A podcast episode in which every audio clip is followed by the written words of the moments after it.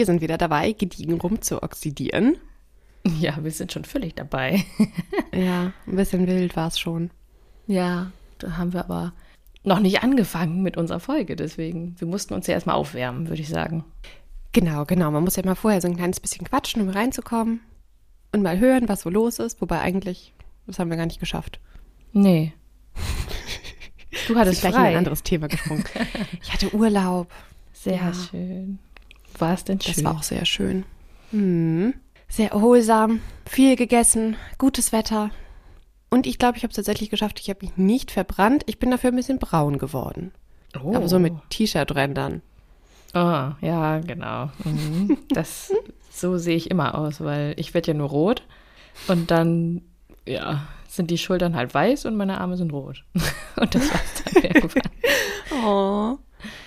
Ja, ich habe es aufgegeben. Ich kriege nur mehr Sommersprossen. Das ist doch auch nicht schlecht. Ist auch ich werde okay. tatsächlich ein bisschen braun. Das ist doch gut. Vor allem, mhm.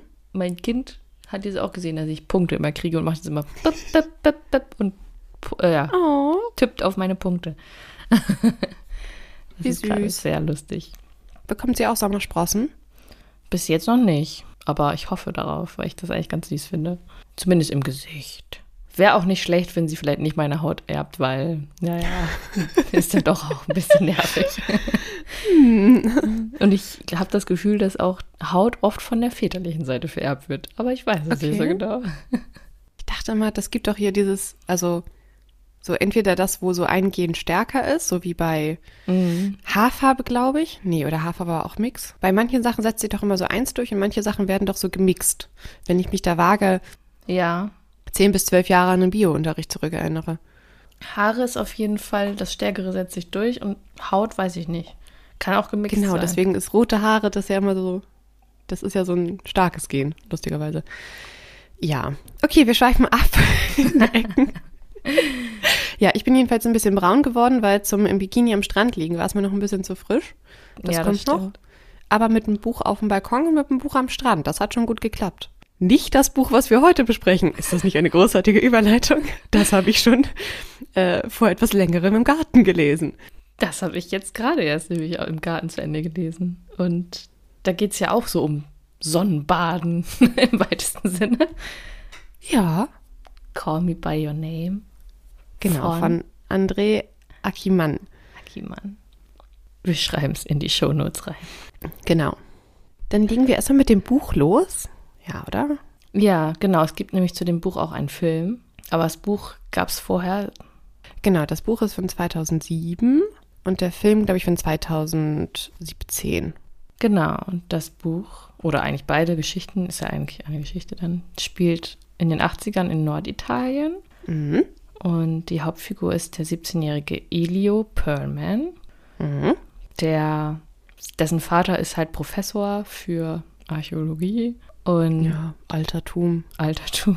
Und das heißt aber, dass er sehr gebildet, sage sag ich mal, aufgewachsen ist, sehr, sehr viel liest, sehr viel von seinem Vater natürlich mitbekommt, auch mehrsprachig aufgewachsen ist und sich so in dieser, würde ich mal sagen, privilegierten jüdischen Familie auch so fühlt, dass er sehr gebildet ist und sich sehr klug fühlt, glaube ich. So finde mhm. ich, habe ich ihn wahrgenommen. Und der Vater. Ja, spielt ja auch Klavier und so. Der holt sich ja jedes Jahr einen Assistenten nach Hause, der ihm bei seinem Aufsatz oder bei seiner Forschung da hilft. Genau, immer einen Doktorand, der so für sechs Wochen kommt. Was ich schon mal sowieso, also ultimativ privilegiert finde, dass sie so ein Haus haben, wo sie dann jedes Jahr einen so einen Typi einladen, der dann damit verpflegt wird und damit wohnt oder damit am Strand liegt und an seinem Pool rumchillen kann und dann da mit ihm zusammenarbeitet. In Italien. Wir haben ja auch eine Haushälterin, die kocht und so. Ja, und noch mehr. Also was, nicht nur Haushälterin, Gärtner. Gärtner. Noch irgendein, der da immer alles repariert. Ich weiß, Hausmeister. War das ja. nicht der Gärtner? Haben die drei Leute, die da für sie arbeiten? Nee, vielleicht sind das nicht mehr so genau. zwei, zwei oder drei, hatte ich gedacht. Naja. Ja. Läuft Und die haben halt auch so ein großes, schönes Haus da. Allerdings muss äh, Elio dann immer aus seinem Zimmer ausziehen und ins Gästezimmer ziehen. Und der Gast darf dann in seinem Zimmer schlafen. Ja, weiß ich nicht. Kann ich mir nicht erklären, warum. Weil es das schönere Zimmer ist? Keine Ahnung. Irgendwie sowas vielleicht. Größer, schöner. Es ist jedenfalls so. Und deswegen findet Elio die immer erstmal doof. Oder häufig. Ja. Und in diesem Jahr auch. Sollte man vielleicht noch sagen, vorher ist es so eine klassische Coming-of-Age-Geschichte halt. So Ja. von der Kindheit zum Erwachsenwerden begleiten wir Elio. Der ist halt ein Teenager. Wenn er 17 ist, weiß man ja, was da abgeht.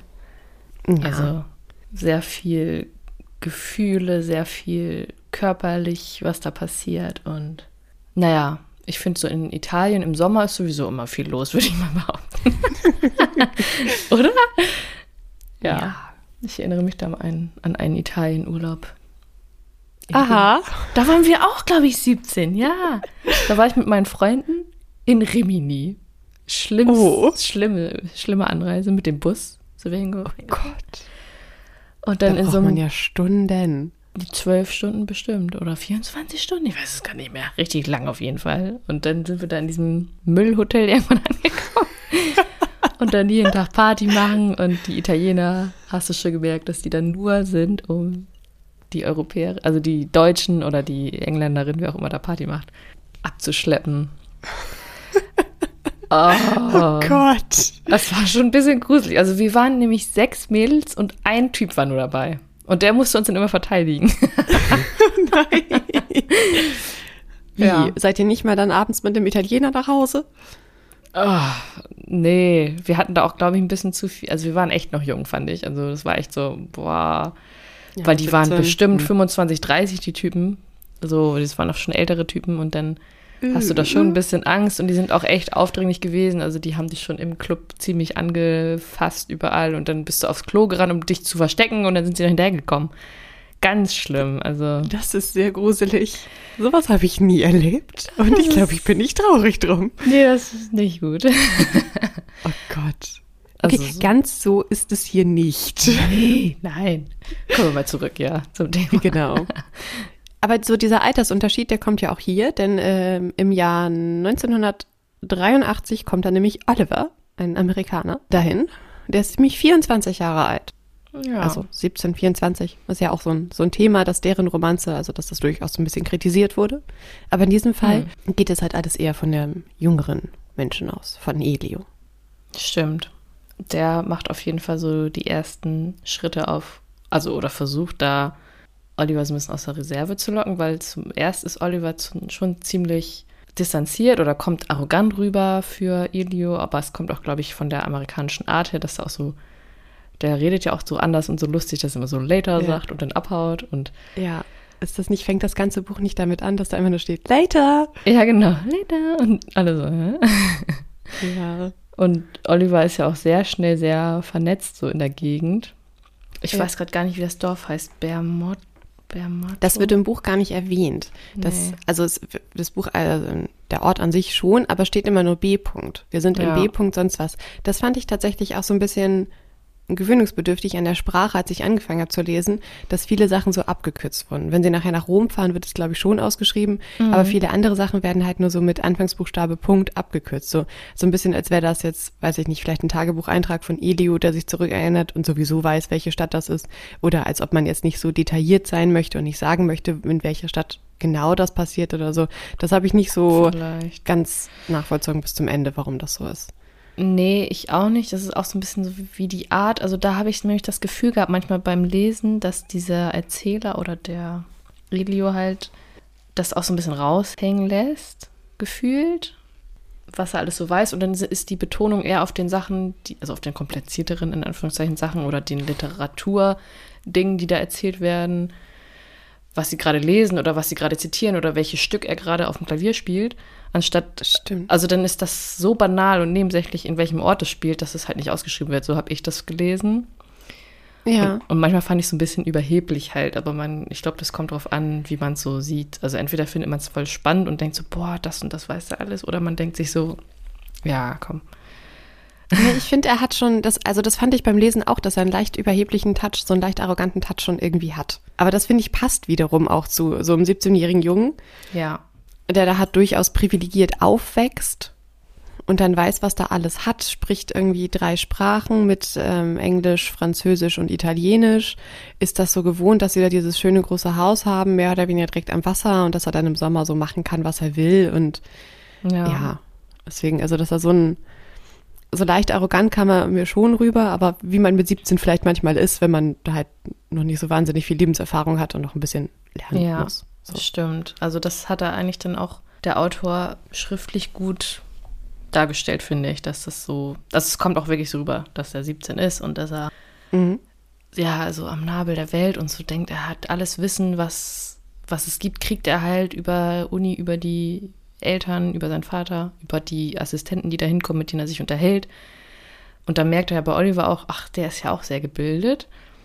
Und dann kommt da so ein bisschen auch diese, diese Dialoge zustande, wo man so merkt, ah, okay, es gibt noch mehr zu lernen oder der ist mit ihm auf einer Stufe mindestens oder sogar noch schlauer und das imponiert ihm ja auch so, dass er da ja. mal jemanden hat, mit dem er sich unterhalten kann, außer seinem Vater.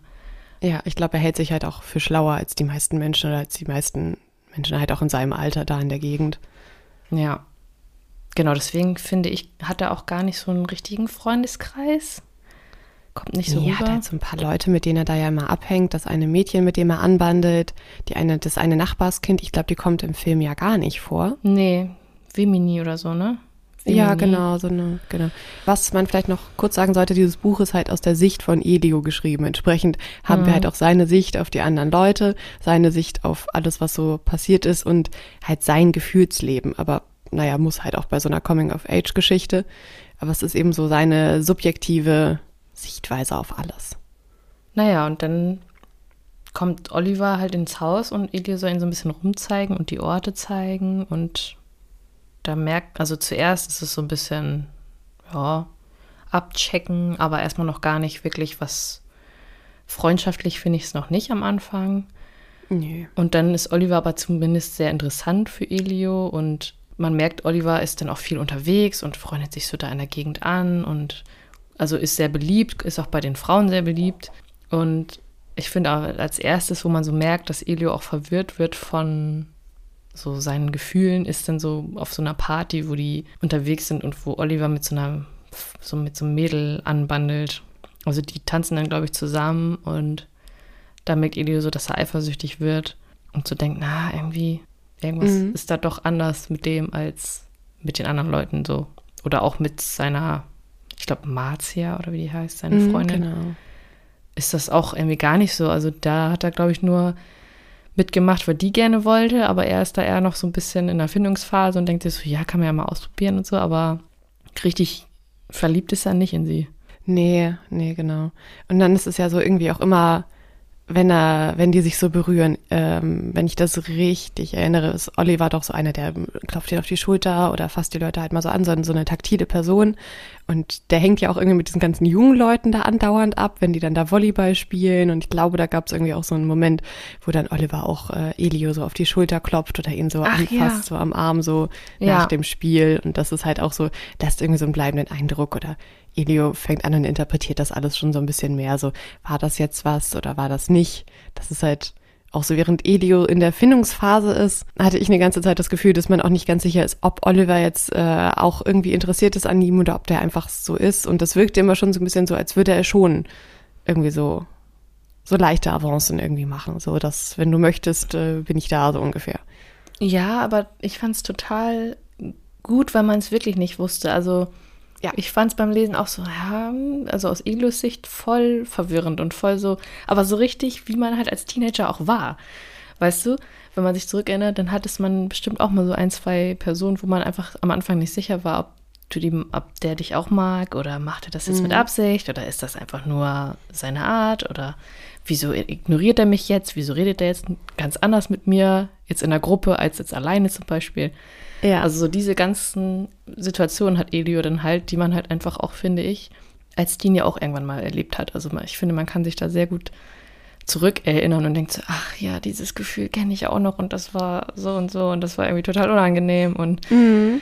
das finde ich richtig gut gemacht, weil man echt, finde ich, Oliver auch am Anfang nicht einschätzen kann und man denkt sich so, naja, aber vor allem, weil es ja auch, ne, ist das halt ein Junge und ein Mann so. Ja. Und Elio ist da ja noch nicht so sicher und weiß noch nicht, wie es so läuft und weiß auch gar nicht, ob es andere Leute gibt, die so sind wie er. Und dann ist das natürlich nochmal eine unsichere Situation, ob jetzt, also der Typ, der ja mit, mit, Frauen tanzt und offenbar auch mit Frauen, ne, was hat. Ja. Warum sollte der denn jetzt auf mich stehen, so aus Elios Sicht? Also, ja. Das kam, finde ich, im Buch sehr gut rüber. Stimmt. Aber dieses, ähm, dieses ganze homosexuelle Thema, finde ich, steht nicht so im Vordergrund, dass sich Elio jetzt selber fragt, so, ist das überhaupt richtig? Sondern mhm. er merkt halt, dass er da durchaus hingezogen ist und ja. ja, das, was sonst halt gerne thematisiert wird mit, ist das richtig und weiß ich nicht. Ähm, das finde ich kommt halt nicht, nicht so doll zur Sprache oder ist für ihn gar nicht so doll der Punkt, über den er sich dann den Kopf zerbricht, sondern wirklich mehr dieses, mag ich jetzt wirklich Oliver und mag er mich zurück und weniger der Knackpunkt, das ist ja ein Mann. Also es kommt schon auf, aber ich fand, das steht nicht so im Fokus. Ja, ich finde, das kommt erst dann, wenn sie schon was gemacht haben. Ich habe es ja jetzt vor kurzem erst gelesen, so richtig, und da, nachdem sie dann das erste Mal im Bett waren, sage ich jetzt mal, da ja. ist er dann doch sehr negativ erstmal und möchte erstmal so, denkt so, ich möchte gar nichts mehr mit dem zu tun haben und Ach stimmt, als sie am Tisch, äh, unter dem Tisch am Füßeln sind und er dann auf einmal seine zurückzieht und das nicht mehr mag. Ja, Oliver fragt auch, ob er das gehasst hat und er so, nee, ich hab's nicht gehasst, aber but what I felt was worse than hate.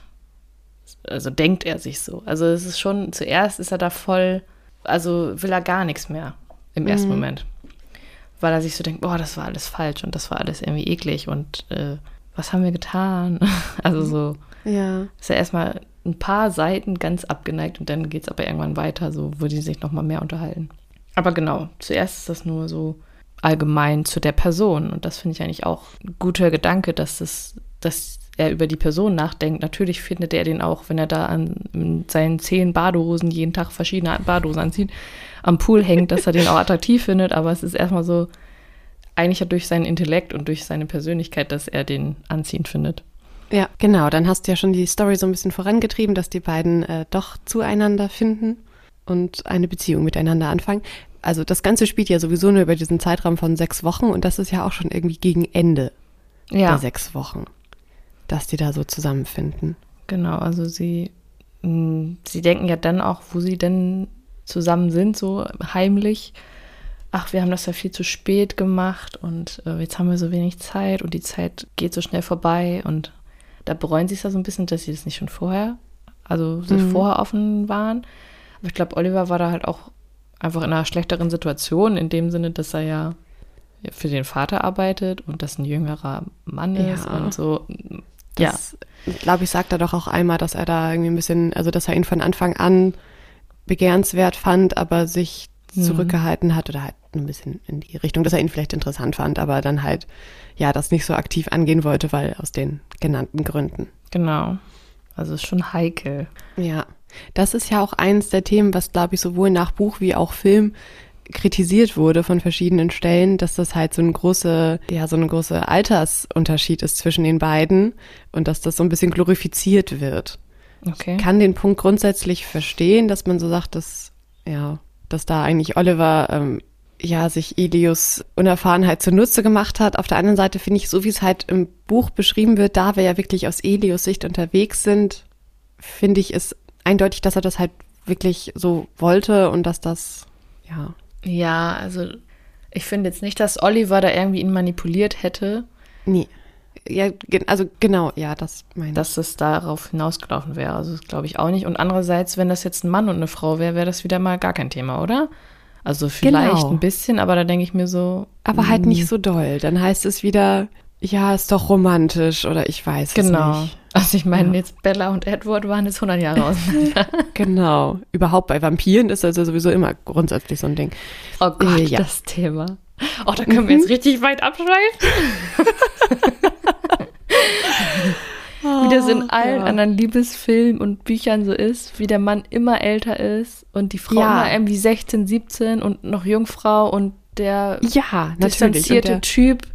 Der schon voll erfahren ist und schon ganz viele hatte. Ja, und der dann natürlich sich aber unsterblich in sie verliebt, weil das hat er vorher noch nie erlebt. Ja. Fifty Shades of Grey. Eben, das ist alles das Gleiche. Und ja, nee. Ja, und sie ist dann von seinem Bad Boy-Image so fasziniert, dass es egal ist, dass er älter ist. Sie kann ihm natürlich dazu bringen, das alles, seine ganzen Probleme und Komplexe abzulegen. Und für sie wird er natürlich der tolle, heiratsfähige Typ, der äh, nicht nur Sex will. ja. Ich meine, okay, Edward ist natürlich eh eine Ausnahme. Das ja, das ist vielleicht nochmal was anderes. Da muss sie ihn ja auch dazu zwingen, dass er Sex haben will mit ihr.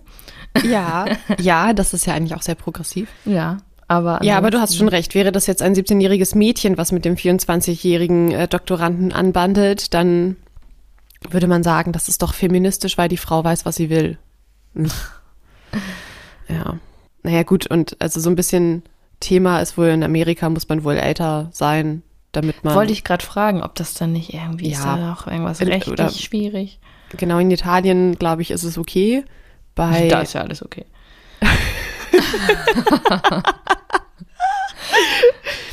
naja.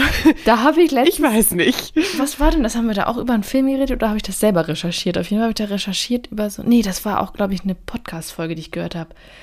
Dass da so eine Mafia das Mädel da auch irgendwie dazu gezwungen hat. Also da ist es in Italien was noch ganz lange so, wenn die Frau vergewaltigt wurde.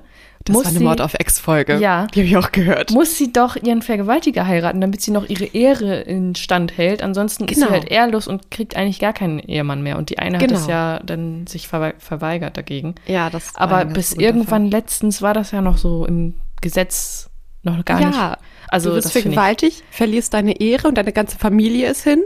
Oder äh, dann heirate den und dann kannst du ihn halt nicht mehr anklagen, weil in der Ehe ist das erlaubt. Ne, genau.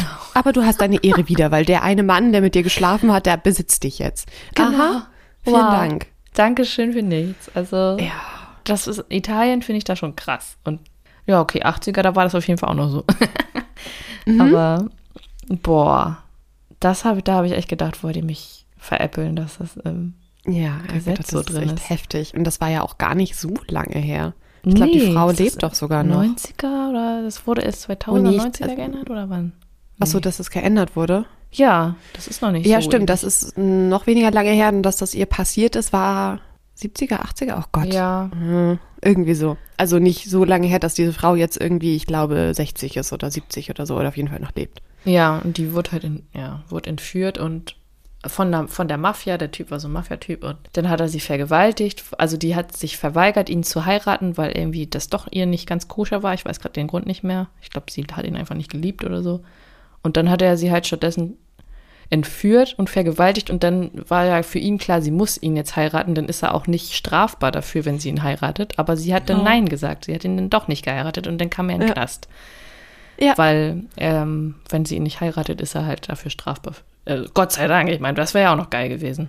Ja, fand ich auch richtig gut. Aber ich glaube, die, die beiden Mädels bei Mod of X haben dann ja noch so erzählt, dass auch die Richter so waren, wie jetzt, sie wollen ihn weiter verklagen, heiraten sie ihn doch einfach. Ja. Das wollen sie nicht? Oh Gott, okay, was machen wir denn bloß? Was machen wir denn jetzt? Dann müssen wir jetzt jetzt ja verklagen. Müssen wir den halt ja. ja, so starke Frauenfiguren. Über das äh, ist vielleicht auch noch irgendwann mal ein Thema. Ja. Okay, aber wir reden jetzt über zwei starke Männer, würde ich mal sagen. Äh, genau.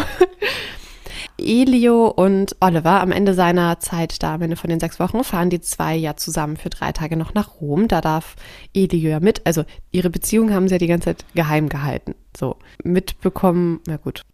Also sie dachten halt so, dass es niemand so wirklich weiß, aber die Eltern waren so, ach ja, versteht euch ja gut, ja, fahr doch mal mit, ist doch auch mal eine Erfahrung, bleibt mal mit in Rom, zwinker, zwinker. Ja. So ungefähr. Und was wir jetzt ja noch gar nicht besprochen haben, warum das Buch so heißt, wie es heißt. Ach ja, stimmt. Call me by your name. Ja. Ruf mich bei deinem Namen. Oder ich weiß gar nicht, was der deutsche Titel tatsächlich ist. Doch, ruf mich bei deinem Namen heißt es auch, ja. Okay. Ich, also das, was bedeutet das für dich? Verstanden. Ich habe es auch nicht so ganz verstanden. Also, also irgendwie, wenn sie dann ja in Team miteinander sind, sagt, glaube ich, Oliver irgendwann zu Elio so hier, call me by your name, also wenn es dir irgendwie gefällt, dann sag Elio und nicht Oliver. Ja. Und Oliver sagt Oliver. Ja, ja. ich, ich hab's ich habe es wirklich nicht, nicht so ganz verstanden. Ich weiß nicht, ob das was ist, was man interpretieren soll oder war, dass deren Grundgedanke ist, dass ähm, dann nicht rauskommt, dass die beiden was miteinander haben, wobei Das wäre mhm. ja schon komisch, man liegt ja nicht in seinem Bett und ruft seinen eigenen nee, Namen. Also Oder ob es so symbolisieren soll, man äh, fängt an, sich selber zu lieben, wie man ist. Also ich habe es am Ende, sie haben auf jeden Fall weiter hinten nochmal so Gedanken gehabt, dass, oder auch so Gespräche, die haben sich ja dann nochmal Jahre später getroffen und mhm. ich hatte das Gefühl, dass das bei den beiden so heißt, du bist so wie ich und deswegen kann ich dich in meinem Namen nennen weil sie so dadurch die gleichen Gedanken haben, die gleichen Gefühle haben, dass sie dann eins sind sozusagen. Und deswegen so habe ich es verstanden.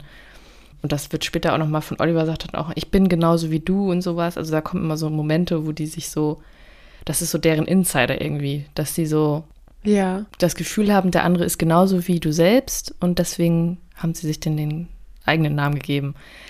So, und das ist wahrscheinlich dann der Höhepunkt beim Sex, dass sie da das, äh, das so sagen und das ist dann quasi so der ultimative Moment, wo du es sagen kannst, so weißt du, was ich meine? Ja.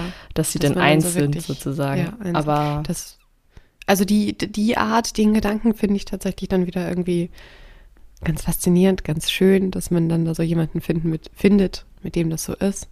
Ja, ist total schön, aber ich habe es halt im ersten Moment nicht kapiert, so wo sie da am Anfang ja. das gemacht haben, da dachte ich so, hey, ja auch nicht. Und wie gesagt, ich konnte mich ans Ende jetzt anscheinend auch nicht mehr so gut erinnern.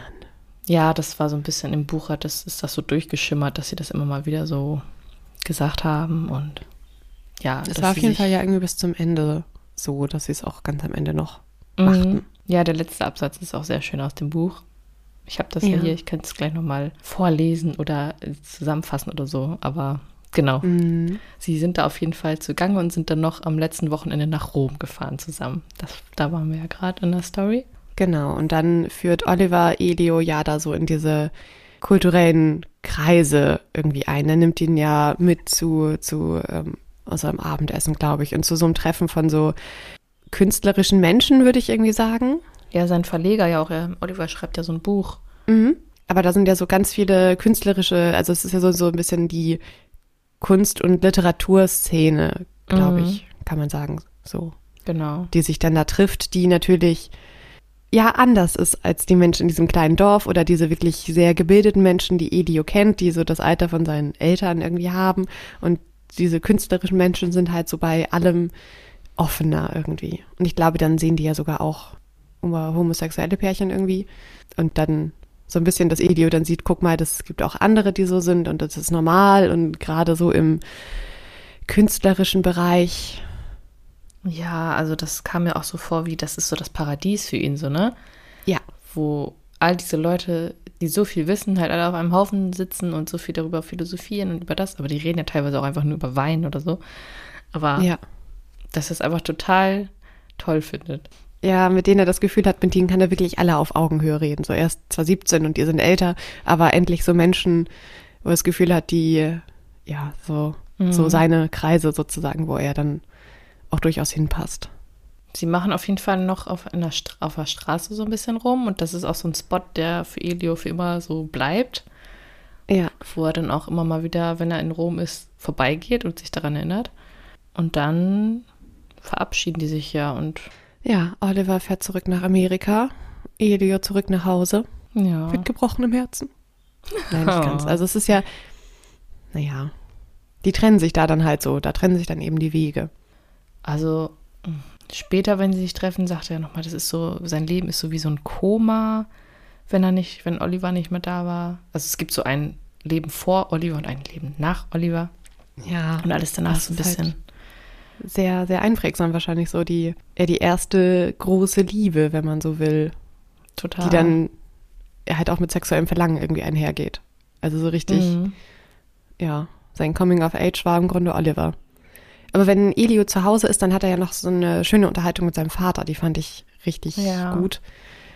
Weil äh, die unterhalten sich eben darüber, über diese Freundschaft in Tüterchen sozusagen, weil Elio natürlich nicht hingeht und sagt, ich hatte eine Beziehung mit dem und sein Vater macht ihn dann so, so ein bisschen durch die Blume, sagt er ihm so, ja, ich wusste schon, was bei euch los ist, aber das ist halt, also für ihn halt völlig in Ordnung, das, ähm, und, und er eher fast sagt, das ist doch schön, dass du sowas gefunden hast. Ich wünschte mir auch, dass ich sowas ähm, einmal so erlebt hätte, was ihr denn da hattet, mhm. dass er halt mhm. so richtig, ihn so richtig unterstützt und ihn versteht und jetzt nicht sagt, das war falsch. So. Und aber auch sagt, ja, ähm, du fühlst dich jetzt traurig und deprimiert, aber fühl das jetzt auch, damit du nicht, also drängst nicht einfach weg, sondern fühl das jetzt auch, weil das zeigt, dass du halt, dass es echt war und ja, drück's nicht weg, damit du nicht irgendwann gar nichts mehr fühlst, so ungefähr. Fand ich auch mhm. voll gut. Ja, also diesen Vater, den finde ich richtig toll. Den ja. fand, ich, fand ich immer so super sympathisch irgendwie. Ich hatte es, ich weiß nicht, ob es im Buch auch noch so war, aber im Film habe ich so verstanden, dass er das vielleicht sogar auch mal so, dass er auch so ähnlich ist, oder war das nur so im übertragenen Sinne gemeint? Mm, ich glaube, im Buch gibt es da irgendwie so ein paar Zeilen, wo er dann sagt, dass er sowas irgendwie hätte haben können, aber mhm. damals dem nicht nachgegangen ist oder so. Ich, das ist, glaube ich, so nicht, nicht so deutlich, aber so, dass nee. es sein könnte. Mhm. Ja. ja, und dann, also finde ich ein richtig cooles Gespräch auch auf jeden Fall zwischen den beiden, total ja. offen und innig und so. Ja. Und Elio versucht auch nicht, das irgendwie zu verneinen oder zu sagen, nee, das stimmt alles gar nicht, weil das macht man ja als Teenie auch sehr gerne, dass man dann einfach, wenn du dich ertappt fühlst, dann auch sagst, nee, also liegst jetzt falsch oder Genau, als ob ich in den verliebt war. Sondern also so ein Quatsch. Ja. so. Lässt dann da wirklich so seinen Gefühlen freien Lauf.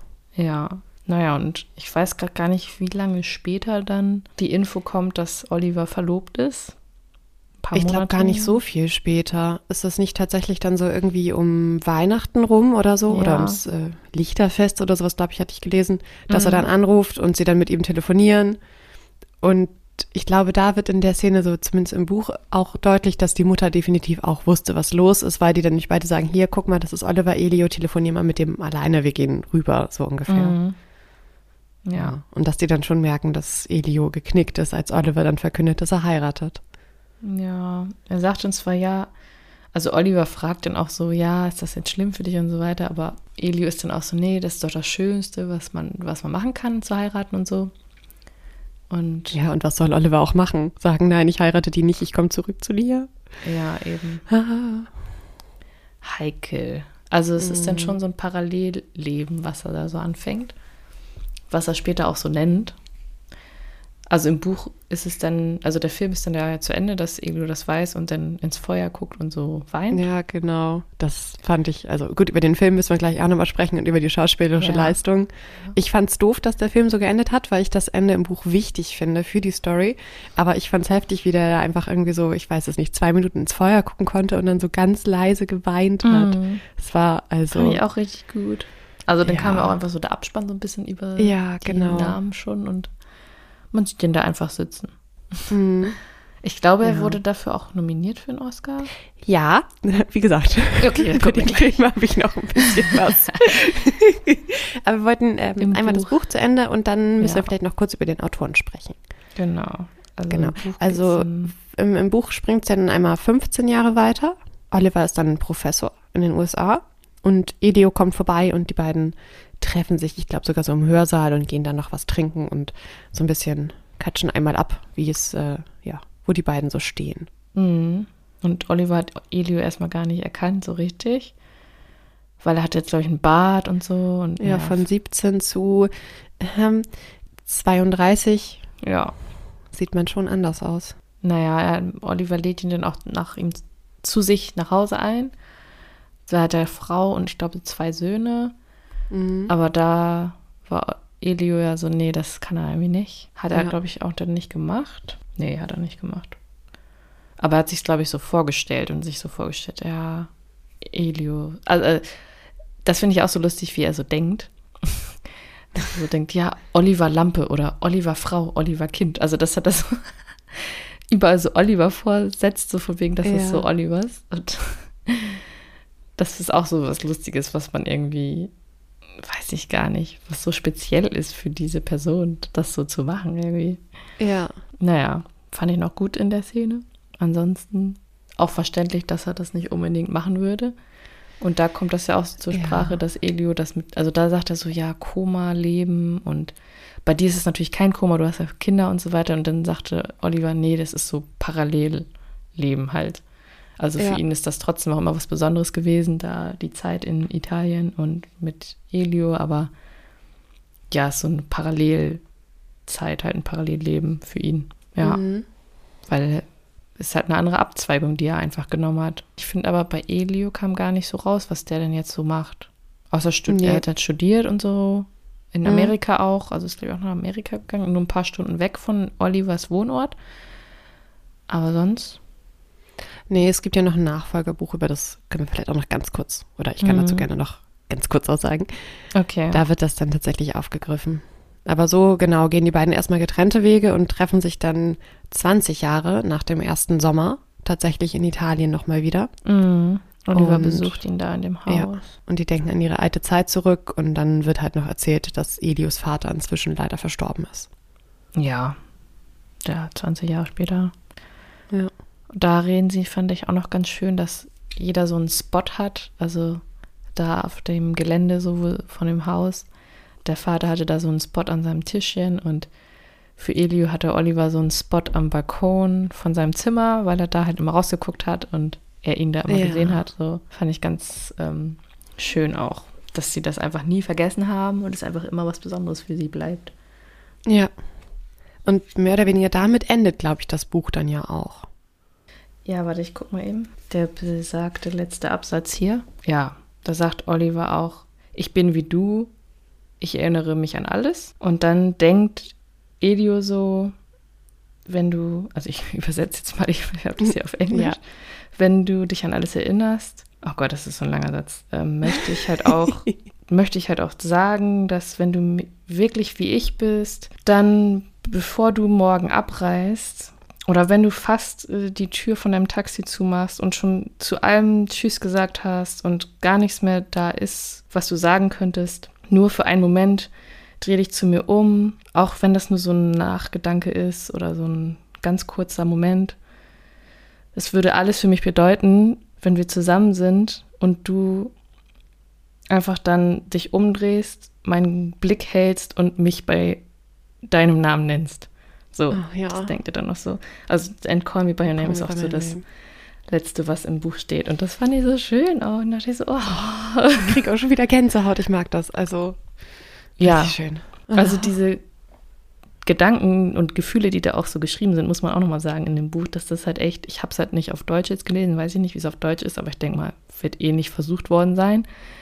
Aber auf Englisch sehr viel auch in einem Absatz und dann ist das ein Satz, der so alles so verschachtelt ja. immer erzählt und die Gefühle und was er so denkt, die Gedanken halt, also so gedankenflussmäßig auch. Mhm.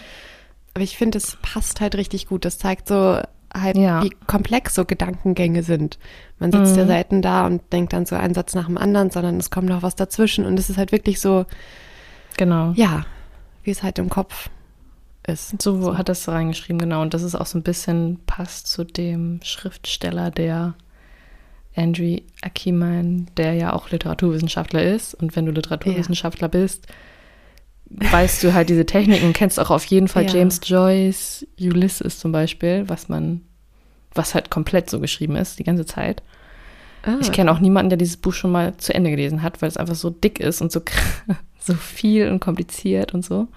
Das habe ich bei dir auf jeden Fall schon im Regal stehen sehen. Ja, ich habe das, ja, das kannst du immer wieder anfangen zu lesen, aber du kommst halt nicht. Ich bin noch nie zum Ende gekommen. Okay. ja, aber es ist halt genau das hat er, also ich behaupte jetzt mal nicht, dass das das Vorbild war, aber so, wenn du das halt gelesen hast und so Literaturwissenschaft, die ganzen Techniken drauf hast, dann kannst du das halt auch so umsetzen. Ne? Dann weißt du halt, welche Effekte das hat. Und das habe ich auf jeden Fall beim Lesen gemerkt, dass der so diesen Hintergrund hat. Und dann habe ich ja nochmal recherchiert und habe das auch gesehen, dass er da Literaturwissenschaftler ist. Und das merkt man auch, finde ich. Mhm. Ja. Genau diesen Schreibstil fand ich halt zu Anfang irritierend. Allein ist es damit anfangen mit later und dann, ich glaube, auf der ersten Seite schon gesagt wird, wir sind in der Stadt B. Punkt und so. Da habe ich, als ich angefangen habe, wirklich ein bisschen gebraucht, um da irgendwie reinzukommen und mich dran zu gewöhnen. Und dann, ja, Stimmt. nachdem ich dann einmal drin war, fand ich es halt auch richtig gut und konnte es kaum aus der Hand legen. Das war, ja, aber man ist so, so diese, dass man wirklich so abgetaucht ist in die Gefühlswelt von Eli und in seine Gedankengänge. Ich bin nicht immer mit ihm einhergegangen, aber ich war nun auch keine 17 mehr, als ich das gelesen habe. Manchmal habe ich gedacht, so meine Güte, jetzt mhm. weiß ich nicht, ist doch nicht so wild, aber da ist ja wirklich halt die Gedanken im Kopf eines 17-Jährigen sind, der sich über sich selbst gerade klar wird und nicht so wirklich weiß, was eigentlich ist oder wie er auftreten möchte. Und glaubt, er wäre erwachsen, aber eigentlich ist er das noch gar nicht so richtig, passte ja. das irgendwie einfach echt gut. Ja, finde ich auch. Ja, und nochmal zum Autor. Genau, der ist halt auch, hat so ein bisschen auch diesen Hintergrund, dass er mehrsprachig aufgewachsen ist. Er ist auch selbst jüdisch. Der ist dann auch Dozent ja, gewesen. Da vielleicht noch einmal ganz kurz, das haben wir nämlich tatsächlich bei der ganzen Thematik gar nicht groß besprochen. Also ja. Elios Familie ist halt jüdisch, aber seine Mutter sagt irgendwie immer, wir sind discreet Jews oder so, halt so irgendwie so die, die sind es zwar, aber sie tragen es nicht so nach außen. Und als mhm. Oliver kommt, der ist halt auch eindeutig, dass er eben auch Jude ist, weil er, glaube ich, diesen, ähm, den Davidsstern an einer Kette um den Hals trägt, so dass man das auch immer sieht und so. Und das fasziniert Elio dann auch nochmal, dass da jemand ist, der halt so seine Religion ziemlich äh, deutlich zeigt. Hm, ja. Ja. Genau, da sind wir einfach nicht, können wir aber nicht so viel zu sagen, würde ich sagen. nee, genau, also da irgendwie tiefer einzusteigen, ist vielleicht ist nochmal ein ganz anderes Ding, ja. Aber so einmal, dass es Erwähnung findet. Mhm. Genau, und der Autor ist eben auch, würde ich sagen, sehr privilegiert. Also hat, ist US-Amerikaner, hat aber auch die italienische Staatsbürgerschaft, ist mehrsprachig aufgewachsen und ist dann, ich weiß nicht, ob das jetzt immer noch ist, ich glaube, jetzt ist er mittlerweile in New York an der Uni, aber hat zum Beispiel in Princeton Romanistik gelehrt als äh, Professor. Also finde ich schon, Princeton ist ja auch so eine Elite-Uni, also ja, lässt, äh, finde ich in seinen Büchern, ich habe jetzt nur dieses eine gelesen, lässt das auf jeden Fall auch so ein bisschen, ja, verarbeitet das, dass er das auch alles so hat, dieses Wissen, würde ich mal sagen. Ja, schon. Ja, du wolltest noch mehr zu dem Film sagen. Ja, ich weiß nicht, ob wir noch so ein kleines Fazit vom Buch. Ansonsten, also so über den Schreibstil hatten wir ja kurz. Insgesamt fand ich es halt wirklich gut. Ich fand, mhm einige Sachen im Buch irgendwie sehr explizit, weniger die Sexszenen als eher ja, das eine im, mit dem Pfirsich und im Hotelzimmer in Rom, da gab es so ein paar Sachen, die fand ich irgendwie ein bisschen, die fand ich ein bisschen seltsam. Hm. Aber sonst, was ist ja. dein Fazit, nachdem du es jetzt fertig gelesen hast? Ja, ich, ich hing da ja ziemlich lange dann doch an den letzten Seiten, komischerweise. Ich verstehe, warum der Film da aufhört, wo er aufhört, weil ich das im Buch also ich finde, das ist so schön, was man in diesem Moment ist, in diesem Sommer. Und alles, was danach ist, ist für mich so ein Nachecho, aber es ist so, es ist halt auch nur so ein Echo. Also ich hätte das gar nicht so unbedingt gebraucht, dass sie sich nochmal wieder treffen, wobei ich das letzte Treffen wirklich schön fand, dass Oliver wirklich nochmal da vor Ort ist, an diesem Ort, wo alles war. Das finde ich interessant, weil ich gerade dieses Ende so wichtig fand, damit man so nicht da so hängen bleibt und sich denkt, treffen die sich jemals wieder in ihrem Leben? Ist das, war's das so? Ich ja, aber ich finde, darum richtig gut. Nicht. Also für mich da hast du, ja, ja, hast du recht. Ich fand es trotzdem, also für mich war es gut. So. Okay. Also ich mochte, also ich mag Geschichten auch gerne, wenn die dann so aufhören, weil es wird ja niemals wieder so gut, wie es damals war. Also du weißt ja, okay, ja. das ist jetzt dieser Moment, diese paar Wochen gewesen, so eine Sommeraffäre, Sommerliebe, was auch immer, wie du das nennen willst. Und die erste Liebe sowieso, weißt du, dass da eigentlich fast nichts mehr dran rankommen würde. Und ich finde es dann eher so ein bisschen naja, das ist halt einfach real life natürlich, dass es so ist, aber in Anführungszeichen deprimierend, wenn man dann sieht, oh, in 20 Jahren später ist halt das und das passiert und sie ja. erinnern sich immer noch dran und sehen sich immer noch danach, aber es ist halt einfach Vergangenheit, so.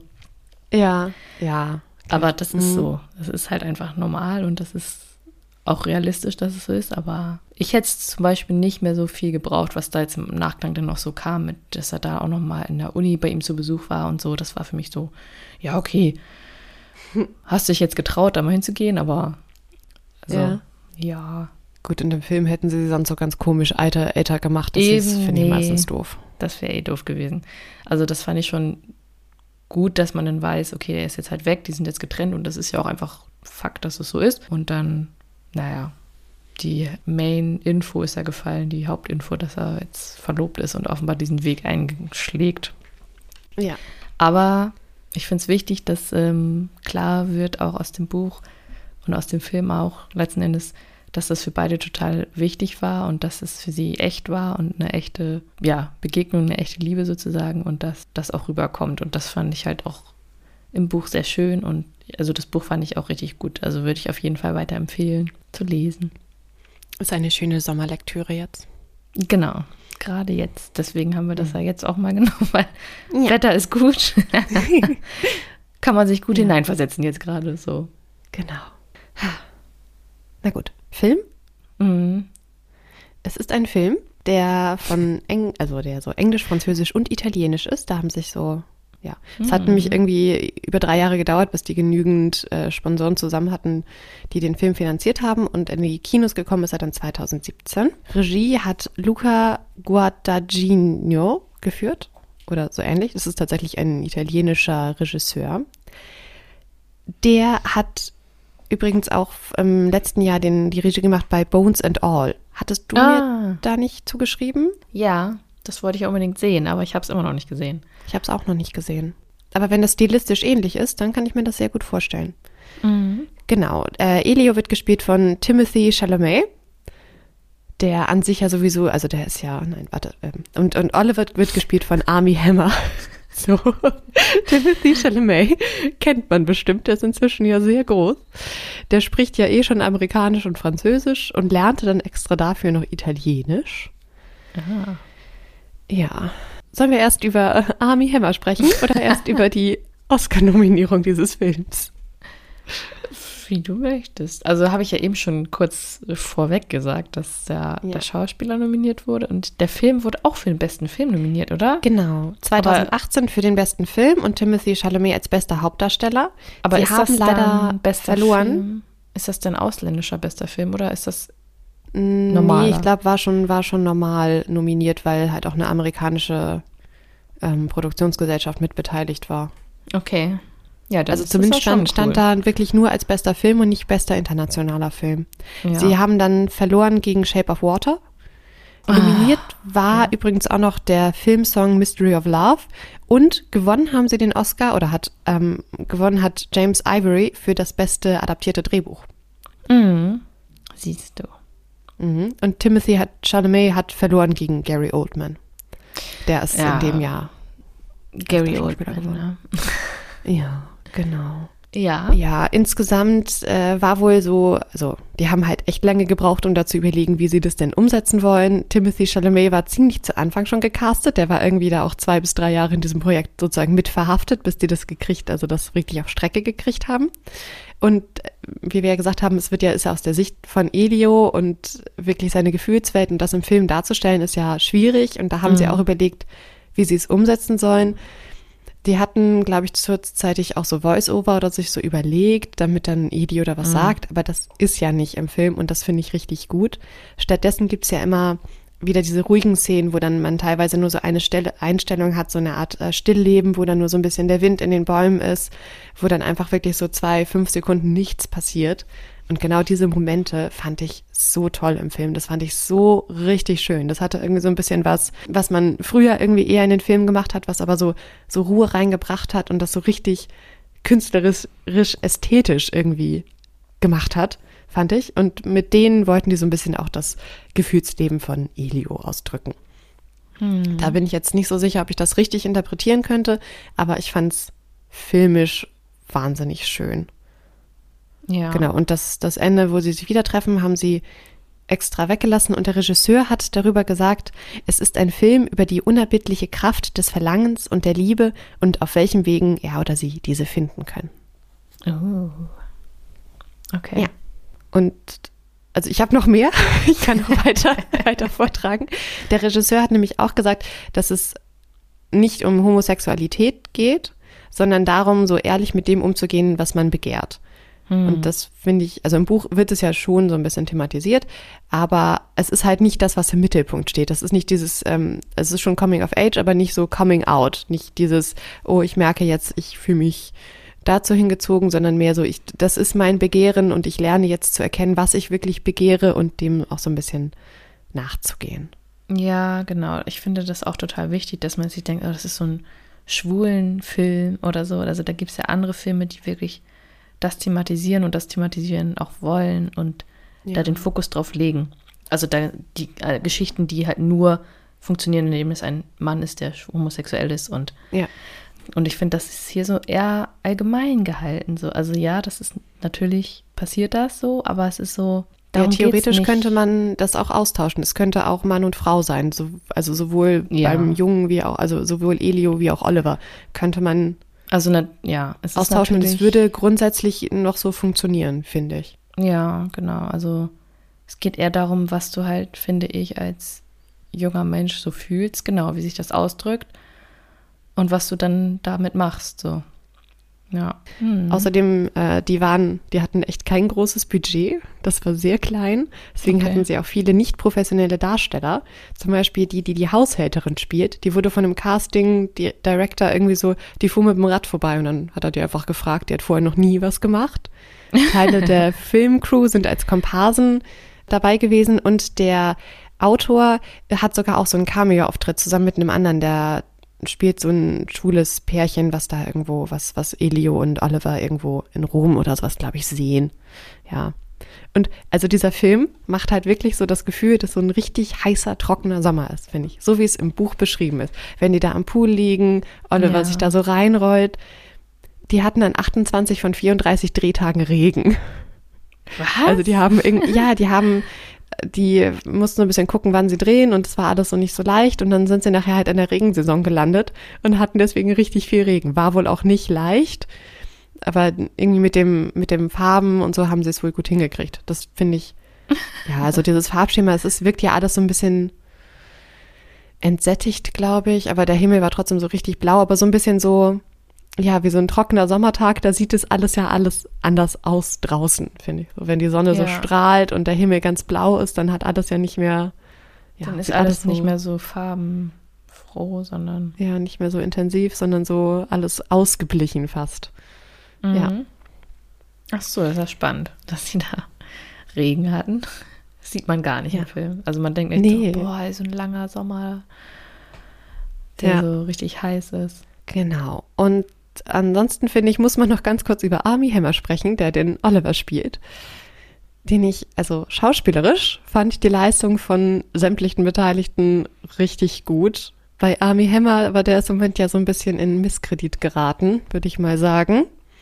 Es war wohl auch im Gespräch, ob sie tatsächlich nochmal ähm, eine Fortsetzung davon drehen. Aber das ist, glaube ich, inzwischen ziemlich vom Tisch, denn bei Army Hammer, dem wurde vorgeworfen, dass er halt äh, seine Freundinnen oder Geliebten misshandelt haben soll und so emotional wie auch körperlich und sehr seltsame sexuelle Vorlieben haben soll, so Richtung Kannibalismus und dass irgendwie seine ganze Familie auch so ein bisschen komisch ist. Ach, dass er Kannibale ist auch. Ist ja, Gerücht, genau. Ne? Genau, Anfang 2021 kam das Ganze irgendwie so, lief das an und dann äh, daraufhin wurde er aus richtig vielen Projekten dann auch wieder rausgestrichen, die dann für ihn eigentlich anstanden und sogar sein Management hat sich dann von ihm getrennt und es gab auch noch einen Vorwurf der Vergewaltigung. Das Ding ist, am Ende gab es keinen Gerichtsprozess. Also er wurde nicht angeklagt, es gab keine Klage. Die Frau, die da die mit den Vorwürfen zuerst um die Ecke kam, gut, ich weiß nicht, ob man der einfach, einfach Geld gab oder so. Jedenfalls ist es inzwischen doch so ein bisschen untergegangen. Ja, dann gab es letztes Jahr sogar diese Doku mit House of Hammer oder so, wo sie dann nicht mhm. nur Army Hammer, sondern irgendwie auch den Rest seiner Familie so beleuchtet haben. Alles so richtig dubios und seltsam. Ja, und was ich dann gelesen habe, Anfang diesen Jahres gab er dann noch ein Interview, wo er dann gesagt hat, also er habe nie irgendwas Kriminelles gemacht, so das hat er ähm, gesagt, wäre nicht so, aber er hat zugegeben, dass er seine Ex-Partnerin sehr wohl wohl emotional misshandelt hat und hat auch irgendwie zugegeben, dass er so ein bisschen, ja, vielleicht oh. etwas äh, andere Vorlieben irgendwie hat, aber solange man das jetzt ich lese hier auch gerade so ein paar hm. Zitate. Mhm. Und dann hat er halt gesagt, dass er hoch mit äh, 13 auch äh, selbst misshandelt worden sein soll von dem Priester irgendwie. Mhm. Aber es ist halt so, ja, man weiß es nicht so ganz. Man, also bei allem weiß man ja nicht so richtig, was dahinter steckt. Angeblich wurden ja irgendwelche Chatverläufe veröffentlicht, wo er dann wirklich sowas gesagt hat mit, ich möchte gerne dich reinbeißen oder so. Aber ja, also er ist leider inzwischen etwas umstritten, mhm. aber schauspielerisch, also ich fand ihn da halt richtig gut. Und ja, ich finde bei sowas. Auch in anderen Filmen fand ich ihn auch schon ziemlich gut. Bei Rebecca hat er ähm, Mr. De Winter gespielt. Und Muss man da jetzt deswegen ja. immer die Werke, die die gemacht haben? Also, das finde ich immer schwierig. Ja, dass Gibt's man ihn jetzt nicht unbedingt für neue Werke nimmt, kann ich ja nachvollziehen. Aber. Ja, aber vor allem steckt ja überall auch was hinter. Aber ich lese hier gerade. Kann ich das mal eben vorlesen? Ja, bitte. Fühl dich frei. Er führte ich führte einen sehr intensiven und extremen Lebensstil, sagte Hammer. Ich habe mir diese Frauen geschnappt, sie mit hineingenommen in diesen Wirbelwind aus Reisen, Sex, Drogen und großen Emotionen. Sobald ich mit ihnen fertig war, habe ich sie einfach fallen lassen und bin zur nächsten Frau weitergezogen, sodass sich diese Frau verlassen oder benutzt fühlte. Oh. Ja, das ist verständlich. Mensch. Es ist halt nicht sympathisch. Aber gut, dass er es jetzt zugibt im Nachhinein. Juhu. Ähm, ja, ja, okay, aber hier steht auch das mit dem Jugendpastor, wo er mit 13 ja. wurde, sexuell missbraucht. Dies wurde von seiner Patentante bestätigt. Naja. Hm. Hm. Die Erfahrung habe schließlich zu seinem Interesse an BDSM geführt. Der Missbrauch habe Sexualität in sein Leben gebracht, auf eine Art und Weise, die völlig außerhalb meiner Kontrolle lag, sagte er. Ja, also ist klar, wenn das so deine erste sexuelle Begegnung ist, ist das natürlich schwierig. Ja, ja also wenn das wirklich stimmt, dann ist das schon hart. Aber ich meine, auch BDSM kann man ja ausleben, ohne dass es irgendwie, ja, ja also so, dass es für beide Partner noch in Ordnung ist oder für alle Beteiligten.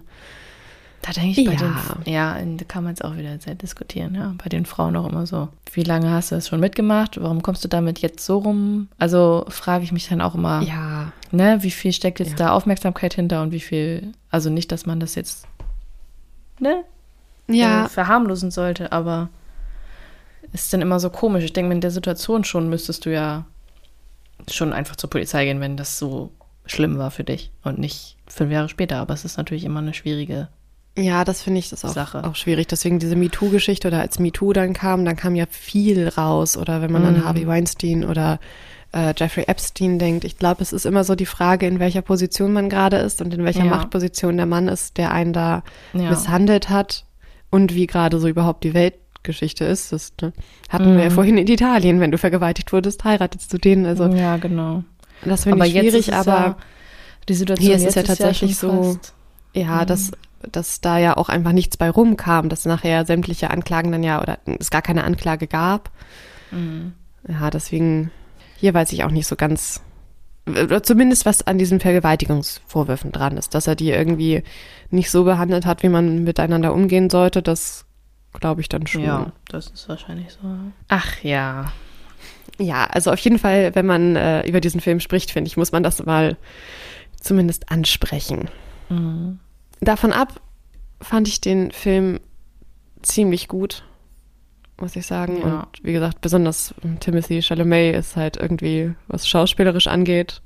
Ich habe noch nicht so viel mit ihm gesehen, das muss ich noch mal, äh, da muss ich mal, mich noch mal weiterbilden.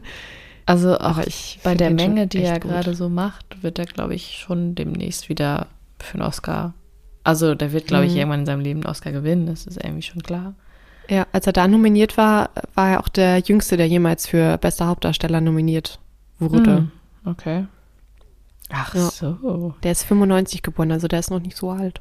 Nee, genau. Warte, doch, dann ist er jetzt ja auch schon 28? Ja, ja, 28. Aber kurz überlegen. Da hat ja auch, habe ich ja letztens schon erzählt, von diesem Drogenfilm zum Beispiel gemacht. Oh, da ja. müsste ich ja eigentlich auch nochmal gucken, ob der dafür nicht auch nominiert wurde, weil das war richtig krass. Ja. Aber. Und jetzt ist er ja bei Dune zu sehen. Genau. Und Dune. bei Bones and All spielt er auch mit. Wenn genau, das, das war auch ein krasser Film. Ach, der ja. macht ganz viel. Ja. Auch ähm, viel auch so erstmal Nebendarsteller, noch so bei Little Women oder Stimmt. hier dieses Don't Look Up. Ja, das beides Filme, die noch auf meiner Watchlist sind. Ja, kannst du mal gucken. Ja, ja. Aber irgendwie, der hat Hä, hey, hier hat auch steht so einen interessanten Look irgendwie. Ja? 2025, Call Me By Your Name 2. Oh, dann wollen sie das doch drehen. Kommt dieser Film. Oh. Okay. Siehst du. Dann bin ich ja wirklich sehr gespannt, Ach, und ob Wonka. die sich denn da was. Ja. ja, ja, stimmt. Ja, da bin ich noch nicht so sicher. Aber ich habe halt auch Charlie und die Schokoladenfabrik mit Johnny Depp sehr geliebt. Ja, Deswegen, das ist, glaube ich, was anderes. was ich davon halte. Okay. Nee, aber Willy Wonka? Ja, ja, aber es wird ja nicht so ein buntes ähm, ja, ja wahrscheinlich nicht. Deswegen weiß ich nicht ganz, ob mir das gefallen wird. Genau, das kann sein, dass du das dann nicht so ja. gut findest. Ja. Genau, aber äh, das ist ja, also passt jetzt doch hervorragend. Also so, apropos Sequel. Äh, es äh, bin ich ja gespannt, ob die sich selber was ausdenken weil die haben ja schon irgendwie so über nachgedacht und das auch bevor es dieses Nachfolgebuch gab und da meinte, glaube ich, der Regisseur auch schon, äh, dass er bei Elio eher weniger denkt, dass der dann äh, äh, irgendwann in einer homosexuellen Beziehung lebt oder irgendwie sowas. Das hatte ich nur überflogen. Deswegen bin ich da gespannt, ob sie sich halt was eigenes basteln oder nach dem Buch geben. Denn äh, 2019 kam, kam sozusagen das zweite Buch davon raus von dem Autoren und das heißt Find Me. Mhm. Und das habe ich auch gelesen und das fand ich auch ziemlich gut. Das ist, ähm, wenn man das ganz kurz fast so in vier Teile unterteilt und in jedem der vier Teile wird es aus einer Perspektive beschrieben, so was so eine Person so ein bisschen überlebt, äh, erlebt. Und der größte Teil geht nämlich über Elios Vater, Samuel Sammy Perlman. Und in einem weiteren Teil geht es dann um Elio und in einem um Oliver und das Ende ist so zusammen. Und in dem Teil ist es nämlich tatsächlich so, dass Sammy oder Sami dann eine Frau natürlich trifft und sich mit der in die verliebt, wobei verlieben eigentlich fast ein bisschen zu kurz ist, weil das ist irgendwie eine sehr interessante Beziehung und, und was sich da bei denen entspinnt, irgendwie so die, die, wie die sich zueinander, zueinander hingezogen fühlen. Es ist halt wieder so vom Schreibstil ähnlich, aber hier eben dann sind wir halt sozusagen beim Vater im Kopf und der ja doch schon etwas älter ist. Es ist auf jeden Fall sehr interessant zu lesen und faszinierend, wie die beiden Charaktere da so zusammenfinden. Ähm, Elios Eltern haben sich zu dem Zeitpunkt übrigens schon getrennt, also nicht, dass er seine Frau betrügt, sondern ja, er ist halt neu so. unterwegs.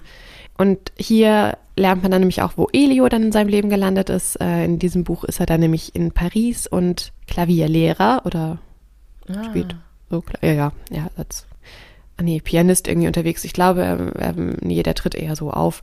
Und dann lernt mhm. er nämlich da auch einen, einen Mann kennen und dann wird so deren Beziehung wie die sich entwickelt und was da so passiert, so ein bisschen beschrieben. Okay. Und dann sind wir nochmal bei Oliver, der ja verheiratet ist und dann seine Kinder hat, aber dann irgendwie doch sehr nostalgisch ist und immer wieder an Elio und so zurückdenkt. Und am Ende ist es halt so, dass Elio und Oliver sich dann wieder treffen in Italien. Der Vater Sammy ist halt inzwischen verstorben. Ja, aber das mhm. Ende, das Ende ist irgendwie auch richtig schön mit Elio und Oliver und dann sind sie wieder da. Aber das spoilere ich mal nicht, aber ich kann es sehr empfehlen. Das ist wirklich auch nochmal richtig schön zu lesen und ich fand es halt toll, dann irgendwie zu wissen, wo diese Charaktere so landen, dass man den Vater näher kennenlernt und vor allem, ich mag das, wenn so Geschichten da durchaus so abgeschlossen sind und dass man dann jetzt weiß, wo Elio und Oliver am Ende stehen. Das ist so lustig. Du magst es, wenn das so abgeschlossen ist und ich bin dann so, ach, wenn das so offen bleibt, ist das auch schön. dann kann man sich das so selbst überlegen. Ja, Oder das kann man dann schon. Also ich mag halt dann enden, wenn die so geschlossen sind und am Ende dann alle mehr oder weniger happy sind. Ich, äh, ja, ich finde es so furchtbar, wenn dann irgendwer da so zerstört am Ende sitzt und denke ich immer, oh nein, es ist nicht, nee, bitte, ja. bitte was Gutes. Also, aber so unterschiedlich ist es ja. Und, naja. Ja, das ist es. Für mich, für mich darf es den Menschen am Ende gut gehen. Ach, deswegen magst du Horrorfilme auch nicht so gern, weil am Ende eigentlich immer alle tot sind. ja, vielleicht. Ist ja auch nie so ein Happy End. Ja, Nein. Okay. Und dann, ach nee. Ja, nee, oder Psychothriller, wenn am Ende dann alle durchdrehen. Nee. Ach so. Es muss nicht so richtig super Happy End und alle sind glücklich und reiten in den Sonnenuntergang sein, aber so. Das ist natürlich denke, ein schöneres ja. Gefühl, ja, wenn man sagt, ja. oh, die sind jetzt am Ende zusammen und sind verheiratet und dann sind sie bis ans Lebensende glücklich. so ungefähr. So. ja. Geil. Ja, mhm. nein, verstehe ich, verstehe ich. Aber ich mag so dieses, weißt du, da geht es ja so darum, das ist dann nur so ein Moment aus deinem Leben und der ist dann irgendwann halt vorbei. Und das ist ja aber auch okay, weil das kann ja nicht immer ewig so weitergehen. Ja. Aber du hast trotzdem was draus gelernt, auf jeden Fall, für dein Leben. Also du wirst ja, ja für immer da sich dran erinnern können. Und das finde ich dann immer so schön, wenn man dann so nostalgisch werden kann und so denkt, ach, das ist jetzt vorbei. Das ist genauso wie mit der Schulzeit oh, das ist ja. alles vorbei und man hat nie wieder diese Partys da am Strand und so weiter mit denselben Leuten, sondern die gehen alle ihre eigenen Wege. Und ja. dann kann man ja trotzdem nostalgisch denken und trotzdem ist das irgendwie schön, so, weißt du? Ja, das, das kann ich auch verstehen. Und dann ist es ja auch irgendwie so ein bisschen realistischer, weil wie oft bleibt man mit seiner Jugendliebe zusammen und ist dann mhm. am Ende super happy. Aber dann fand ich, also fand ich es halt trotzdem schön, dass man so ein bisschen in die Zukunft nochmal geht. Ja. Auf der anderen Seite, es ist natürlich so ein bisschen realistischer, wenn man das offen lässt und dann halt sich so denkt, ach naja, die werden dann halt beide wen anders finden. Vielleicht wird Oliver happy, wenn er dann verheiratet ist und so, weil ja, dass man da mit 17 den Menschen kennenlernt, mit dem man eigentlich gerne den Rest seines Lebens verbringt, verbringen möchte, ist halt echt unrealistisch und dann sitzt man wieder da zu Hause mit fast 30 ja. und denkt, ja, naja. Und naja, das, was daran. Hatte ich nicht. Das, was für die beiden so faszinierend ist, ist, glaube ich, dass es dann halt vorbei war und dass sie sich halt so lange nicht mehr gesehen haben. Weil das bleibt, das friert ja dann so ein quasi. Das bleibt ja dann so, wie es damals war. Und ja. wären sie jetzt 20 Jahre zusammen gewesen, ist es halt ein anderes Gefühl und es ist, es würde sich halt verändern zwischen den beiden. Und das finde ich halt auch nochmal schön daran, glaube ich, dass sie sich so immer daran erinnern, wie es halt war. Und das kann ihnen auch mhm. keiner wegnehmen. Aber wären sie dann seit dem Moment zusammen, wäre es wahrscheinlich jetzt anders. Dann würden sie sich ja auch nicht daran erinnern, sondern an alles andere. Stimmt. Stimmt. Weißt du, was ich meine? Ja. Das fand ich ja auch bei ja. ähm, The Notebook wie ein einziger Tag so schön, mhm. dass sie diesen Sommer hatten und dann mussten sie aber aus anderen Gegebenheiten irgendwie erstmal haben sie sich dann getrennt und sind dann woanders hingezogen und so. Aber das war halt dann nie weg und dann, ja. Es bleibt so was Besonderes, wenn man das, ja. wenn man das halt so einmal erlebt, einmal so diese sechs Wochen hat. Es genau. ist halt genau. auch dann trotzdem was Schönes, wenn man dann vielleicht Jahre später wieder zusammenfindet und feststellt, mhm. doch, wir waren, es war genau richtig so, aber es ja. hat ein bisschen einen anderen Status sozusagen. Ja. Wie fandst du denn aber so insgesamt den Film? Ich glaube, ich habe schon, schon gesagt, mir hat er so, ähm. ich fand ihn einfach sehr künstlerisch und ästhetisch und vom, vom filmischen her, von der Machart, hat er mir wahnsinnig gut gefallen. Ja, ich fand ihn auch sehr schön. Also ich habe ja auch zuerst den Film gesehen und dann erst das Buch gelesen. Mhm. Und da. Ich habe es andersrum gemacht. Genau. Und da kam es dann doch dazu, dass ich dann das Buch auch auf jeden Fall lesen wollte. Das kommt auch irgendwie selten vor, weil ich so denke, wenn ich die Geschichte schon kenne, dann muss ich ja nicht mehr lesen. Aber das war da trotzdem der Fall, weil ich da noch mehr eintauchen wollte in die Geschichte und ich fand das halt auch gut gemacht. Also ja, im Film ist das mit den Gefühlen darstellen schwieriger und das ist aber trotzdem gut rübergekommen durch diese ruhigen Szenen und durch einfach Blicke und so. Ich fand die Schauspieler auch echt super. Mhm. Die Stimmung halt total schön, ja. Ja, da auch wieder diese schauspielerische Leistung halt gerade von Timothy Chalamet, der irgendwie dann alles darstellen musste, dieses Verlangen, ja. was in Elio da heranwächst und dann diese Ambivalenz gegenüber Oliver zu Anfang. Und dann, genau, einfach, der sagt ja dann auch nichts und du, der geht dann halt ins Zimmer und macht da irgendwas und, ne? Ja. Also. Ja. Aber es kommt voll gut rüber und das kommt auch sehr gut rüber mit diesen Coming of Age, finde ich, und mit den erste Liebe und mhm. Verwirrung und ja, also ich fand es einfach auch sehr gut, den Film. Muss ich mal wieder ja. gucken. Ich habe den weiß ich gar nicht wann, vor ein paar Jahren, vor ein, zwei Jahren geguckt. Das ist bei mir auch schon länger her. Ja. Aber ich habe den sogar als DVD. ja. ja.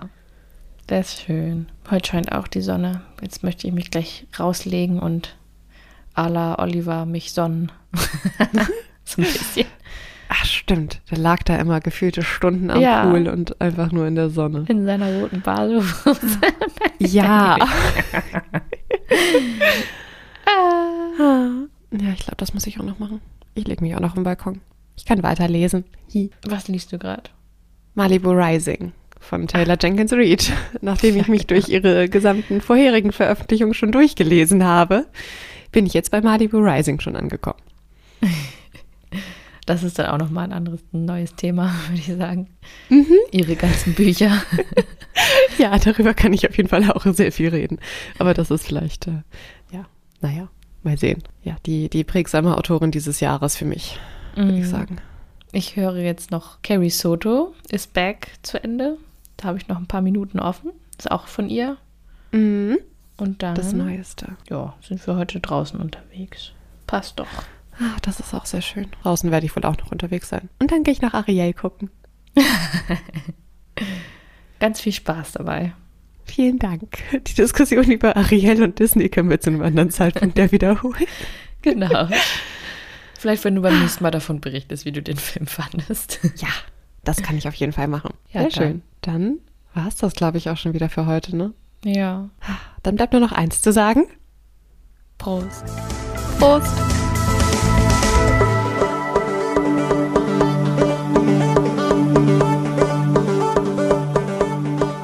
Ein herzlicher Dank geht raus an Grenadine Art für unser Podcast-Logo und unser Podcast-Bild.